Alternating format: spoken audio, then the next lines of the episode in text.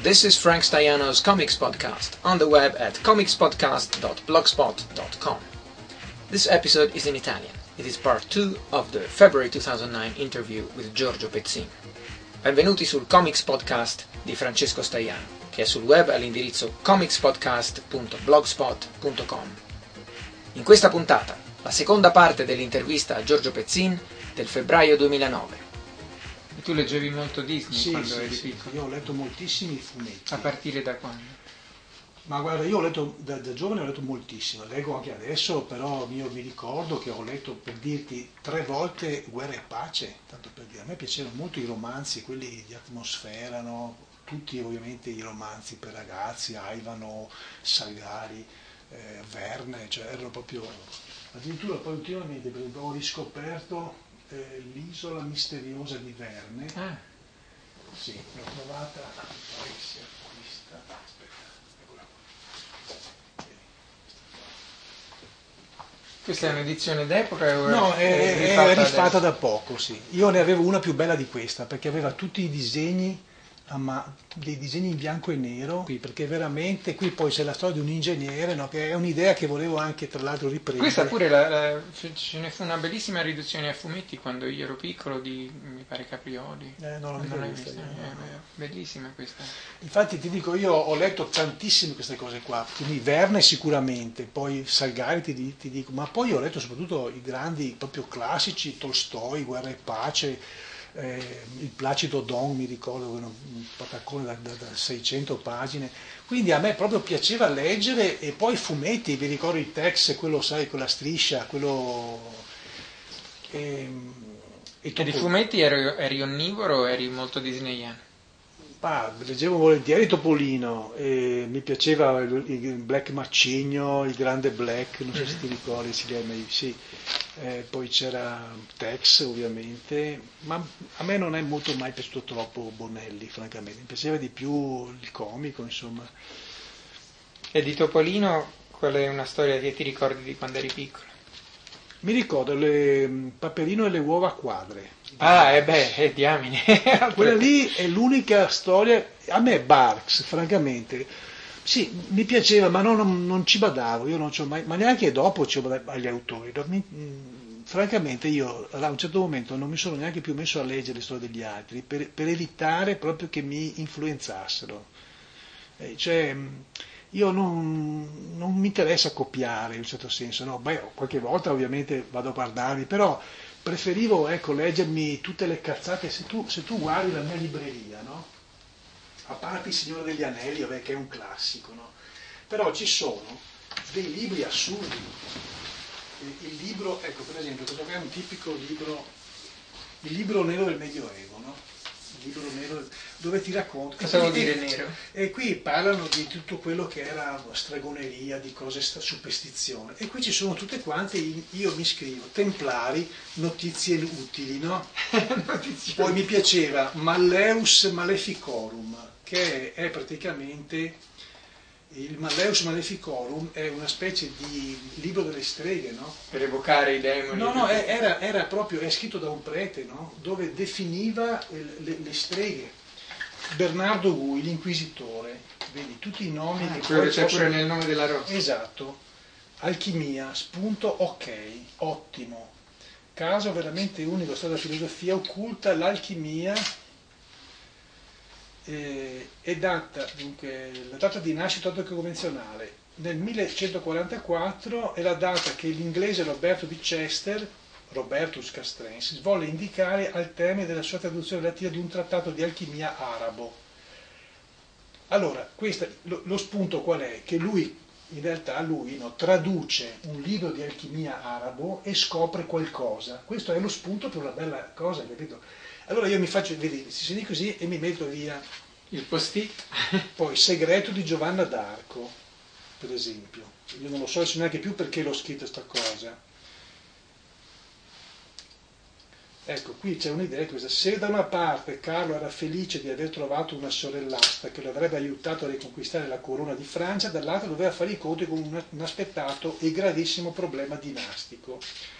Quindi questo potrebbe, potrebbe- essere per esempio lo spunto per una storia, capito? In questo senso io mi metto via Quindi, ecco, poi eresie dei catari, antichi libri da Oriente. Ecco, anche qui ci sono delle idee che poi insomma mi ricordo anche tutte cose. Però voglio dire che io ho sempre comprato i libri più assurdi, cioè, a parte che qua sono di religione, aspetta. Allora, qua, qua ci sono questi perché lo sto riorganizzandomi, ah, eccolo qua, il grande libro dei misteri risolti, ehm, tutti quelli che, ecco per esempio anche questo, guarda, le nuove guerre, vedi, tipo i cyberblock, i sabotaggi, poi ho il manuale della spia, poi ho, eh, non so... Manuale della spia è roba che interessa a me. Beh, questo qui è bello, ma manca uno è ancora più bello, per esempio il libro dei, dei cifrari, Storia insolita di Venezia, cioè tutti quei libri che tu ti vergogni quasi a comprare, no, le, ma, ma adesso qua, purtroppo io ne ho tanti, solo che adesso non mi vengono fuori. Ecco, per esempio, questa qua è molto interessante. Sai che io facevo quelle storie eh, di Topolino, la storia dei tempi di Topolino, vista da Topolino. Allora mi compravo questi manuali qua, che sono la vita nell'anno 1000, per esempio. Eh, proprio ti spiega come, come vivevano, no? E allora io poi nel libro ci mettevo qualche piccolo cosa vero, che però no, che dava proprio veridicità alla questione, no? Il fatto che per esempio lui arrivi con la barca, no? l'isola di Creta, e c'è per esempio eh, la storia è quella che ha fatto con Mottura, che è stata molto bella, il tesoro di Cnosso, non so se la ricordi. Allora lui è Topolino, lui è, si chiama Topolineo, arriva sull'isola di Pitaca, no? E c'è eh, Piplos, che è Pippo ovviamente, dice mio padre è a combattere la guerra di Troia, no? Io sono il figlio e eh, mio padre si chiama Acheo Pipeide. Allora, mi è piaciuto, no? Vedete tutte queste cose qua. Allora, e c'è il Gambadakis, no? Che sarebbe, ha occupato la mia casa, no? Vive, sarebbero i, i proci praticamente con, con tutta la storia di, di cose, e lui vorrebbe sposare mia cugina Clarabea, se non che lei sta tessendo il suo, il suo, il suo vestito di nozze, no? E quanto ci metti di fare lui? Eh, devo ancora finire, no? Dice, ho, ho, già fatto un sacco di metri di, di stoffa. Quando finirò il filo dovrò per forza sposarlo. Quindi c'è tutta questa, eh, capito? È bello no? avere cioè, dei riferimenti storici veri mettendoci dentro le cazzate. Cioè, secondo me alla fine mi diverto io per primo. Che poi il ragazzino che non ne sa niente, gli piace la storia, poi quando la studia a scuola dice ah ma io mi ricordo, eh, invece esatto, l'adulto, l'adulto dice, è, è per me eh. questa cosa qua è fortissima. Allora io questa la faccio, quindi la faccio proprio andandomi a, adesso qui, poi ci metto dentro anche per carità, anche qualche libro serio, perché ogni tanto qualche riflessione anche nelle mie storie c'era, insomma, adesso in particolare la faccio per esempio con questa storia per bambine, no? eh, queste cose di Winx, che hanno un problema di fondo che i protagonisti sono delle, delle streghe, delle fatte, no? Allora io l'obiezione che avevo fatto a loro, alla, alla relazione, detto, ma poi facciamo tutte queste storie, queste avventure di ragazzi speciali, no? I supereroi? Che hanno queste capacità. E quindi, fanno le lettrici a mettersi in contatto. Allora dico, e, e, e, i ragazzini che non ce le hanno queste capacità cosa facciamo? Allora io ho girato questo problema dicendo tutte le bambine sono delle fate potenziali, no? tu per fare la magia devi caricarti di energia positiva.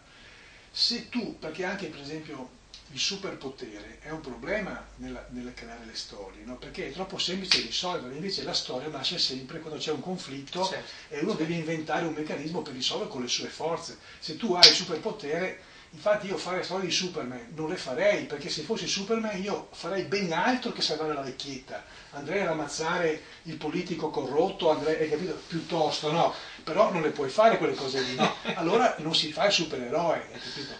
Se tu dico fai una, una fata che fa così e risolve, siamo fottuti, no? Perché una volta che ha fatto così, fa così, fa così, è finito. Allora io... Che poi è quello che è successo a personaggi, diciamo, come Eta Beta, no? che prima avevano tutti questi poteri, poi dopo un po' di storia dice adesso eh, dove va? Esatto, questo, ma, ma, lì qui con le fate è ancora più grave. Allora io ho inventato il meccanismo dicendo tutte sono fate potenziali, però tu per fare la magia devi caricarti di energia positiva, cioè devi essere una persona che appunto accumula questa energia positiva e quindi dopo la può restituire. E questo però l'ho inventato io, perché, cioè l'ho detto io perché a me serve questa cosa qua, hai capito? un Harry Potter a un certo momento è sterile, voglio dire, io non farei mai un personaggio così, per quanto eh, bisognerebbe farli così perché sono quelli che oggi vanno, no? Stranamente tutti quanti vorrebbero essere super e nessuno. Allora io nelle mie storie normali, adesso ho fatto per esempio con le Wings, faccio, non so, che loro diventano delle reginette del rock, per dire, no? Cioè fanno il complesso, hanno successo, i ragazzini si impazziscono, poi si accorgono però che il successo prevede un lavoro duro, che tu devi tutti i giorni andare a scuola, eh, perdi tutti quanti i tuoi affetti perché non hai più tempo per seguire il moroso, no? il moroso si incazza. Allora alla fine si rendono conto che fare il re del rock non è così semplice, no? Ho fatto un'altra storia, per esempio, in cui la protagonista incontra una modella. Io una volta in negozio, mi ricordo, è venuto un, una persona negozio di modellismo. di modellismo, un cliente aveva una bellissima ragazza vicino. No?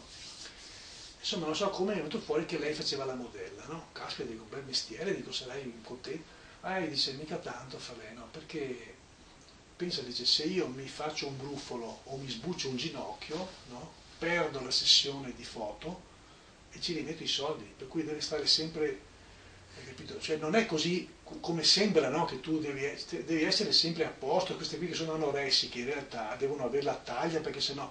Allora è nata una storia in cui la, la protagonista trova una, vede una modella che è davanti a una vetrina di paste no? e gli viene quasi, hai capito, un malore. No? Allora lei spiega e dice guarda eh, io ho un affare, dice purtroppo non posso perché, devo, perché il mio amoroso, che è il mio agente, no? mi tiene a stecchetto.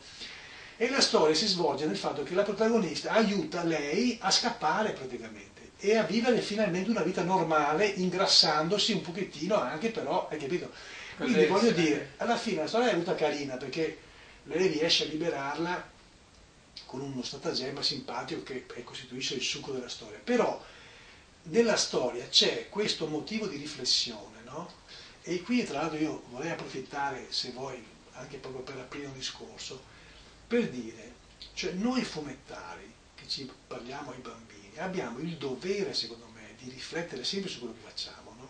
Quindi io capisco che la storia non deve essere bacchettona, non deve essere moralista, eccetera, però un po' di morale comunque dovevo darla, direttamente o indirettamente, cioè fare la storia che per essere originali no, vince il cattivo, o si, cioè non è, è sbagliato secondo me, perché il ragazzino non è come un adulto, no?